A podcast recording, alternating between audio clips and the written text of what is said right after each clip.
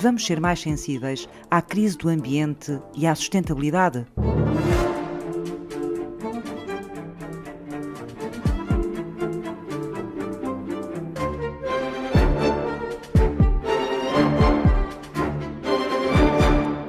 É a pergunta à qual uh, temos de responder com grande humildade. Viriato Sorumanho Marques ensina Filosofia Política e Filosofia da Natureza na Universidade de Lisboa. Ainda julgo que não construímos uma interpretação comum do que aconteceu, uma narrativa, digamos assim, que seja suficientemente hum, consensual para poder mobilizar os diferentes interesses e atores à escala nacional, europeia e, e internacional. Mas é, é, verdade que o confinamento uh, nos obrigou a pensar sobre a nossa ação e os impactos da nossa ação. O confinamento foi uh, decretado para nos proteger a nós próprios. Para mim, esta é a chave de qualquer uh, saída, digamos assim, é percebermos como é que chegamos até aqui.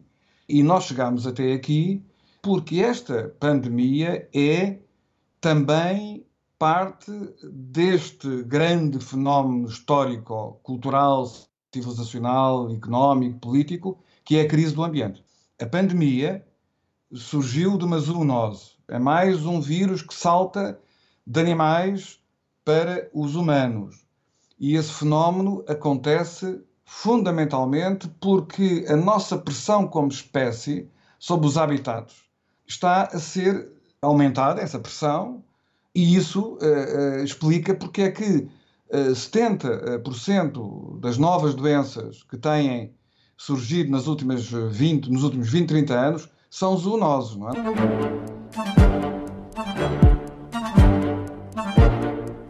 Temos que fazer um, um exame de vida saber até que ponto é que os valores que têm guiado a nossa vida, a nossa vida como indivíduos, como coletividade, ainda são válidos.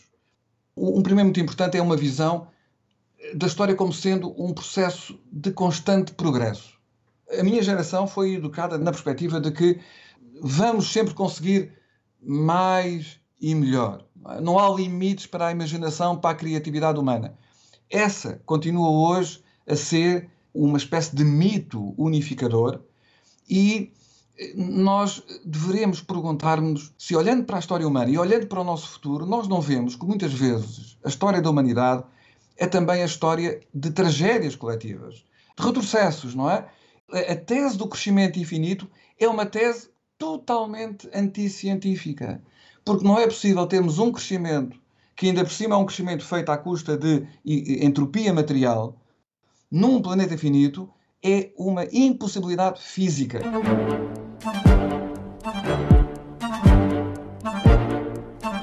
Eu penso que nós temos de substituir esta noção, digamos, este mito do progresso, por uma, uma atitude mais humilde, que é a de viver e deixar viver. A de assegurar o quê? Assegurar que os nossos filhos e os nossos netos vão continuar a existir num planeta que continua a ser, para eles, como, como é para nós, motivo de espanto, de admiração e de beleza. Aliás, se eu, se eu pensar na minha infância e na minha adolescência, eu recordo-me quando em Portugal um fenómeno de onda de calor, que é um fenómeno meteorológico extremo, que está relacionado com as alterações climáticas, era uma coisa raríssima.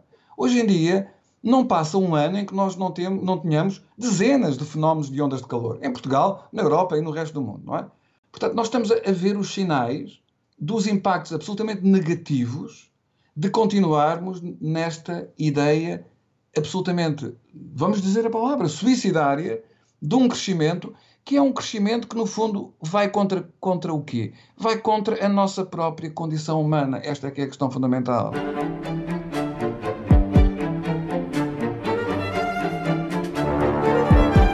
O que está aqui em causa é fazermos aquela pergunta de que nos esquecemos, não é? Porque estamos tão envolvidos num, num, num tropel que olha para a vida como uma corrida de obstáculos e com uma competição com os outros, não é?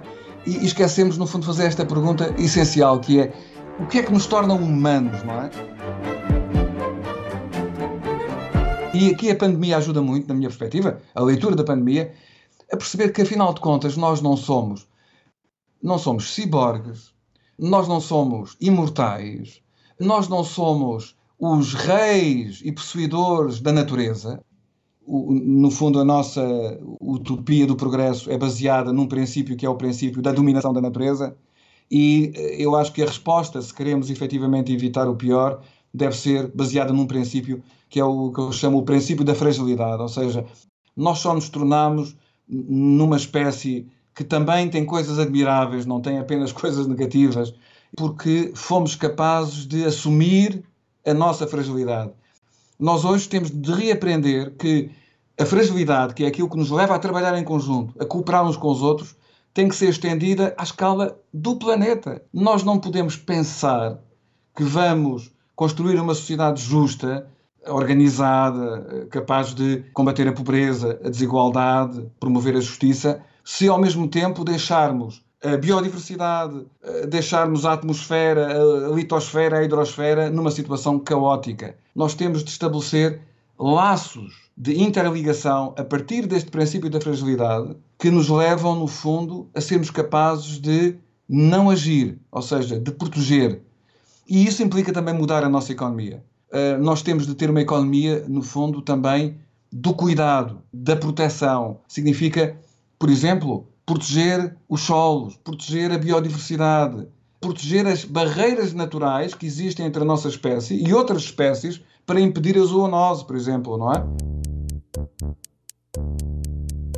E quem defende a visão do crescimento de forma irracional, na minha leitura, diz: então e os postos de trabalho?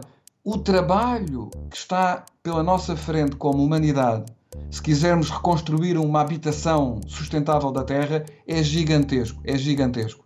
O mundo está profundamente desarrumado e desorganizado.